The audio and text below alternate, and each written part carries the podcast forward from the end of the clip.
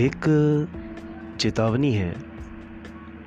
ईसाई मिशनरी अपनी बातों को फैलाने की कोशिश कर रहे हैं। यहूदी लोग भी अपनी बातों को फैलाने की कोशिश में लगे हुए हैं, जो कि इस्तानबुल में हकीकत किताबी है।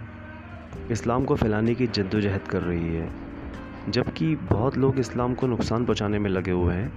जो इंसान अकल रखता है, जानकारी रखता है और दिल से सही रास्ते की तलब रखता है तो वह यकीनन सीधी राह को पा लेगा।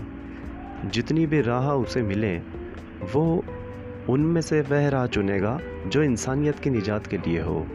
और कोई भी राह इंसानियत की निजात से बढ़कर नहीं हो सकती।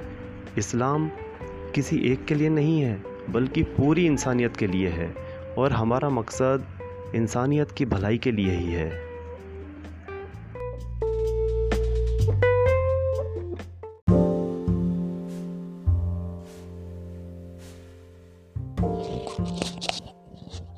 आज की दुनिया में मुसलमान तीन अहम गुटों में बटे हैं। पहले गुट में सच्चे मुसलमान हैं, जो साहबा अली कराम के नक्श कदम पर चलते आ रहे हैं। इन्हें अहले सुन्नत वल जमात या सुन्नी मुसलमान और या फ़िरका नाजिया कहा जाता है, जिसका मतलब यह है कि इस गुट ने अपने आप को दोजक से बचा लिया है। दूसरा गुट साहबाओं के दुश्मनों का है। इन्हें शिया या फ़िरका दाइला कहा जाता है, यानी भटकाने वाला गुट। तीसरा गुट शिया और सुन्नी दोनों के लिए दुश्मन है। इन्हें वहाबी या नजदीस कहा जाता है। इनकी पैदाइश अरब की है।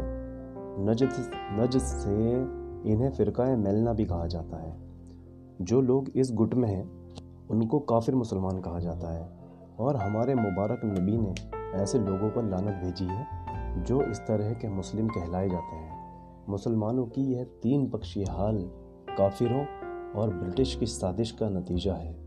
हर मुसलमान को ला इलाहा इल्लल्लाह हमेशा कहना चाहिए, अपनी नफ्स के तजकिया के लिए ताकि अपने आप को जहालत और गुनाहों से साफ़ रख सके, जो कि इसकी तबीयत में नीयत है। और हमेशा अस्तगफिरुल्लाह पढ़ना चाहिए। इसके लिए दिल के तफसिया के लिए ताकि आप अपने आप को गैर अकायद और गुनहगारी से बचाया जा सके।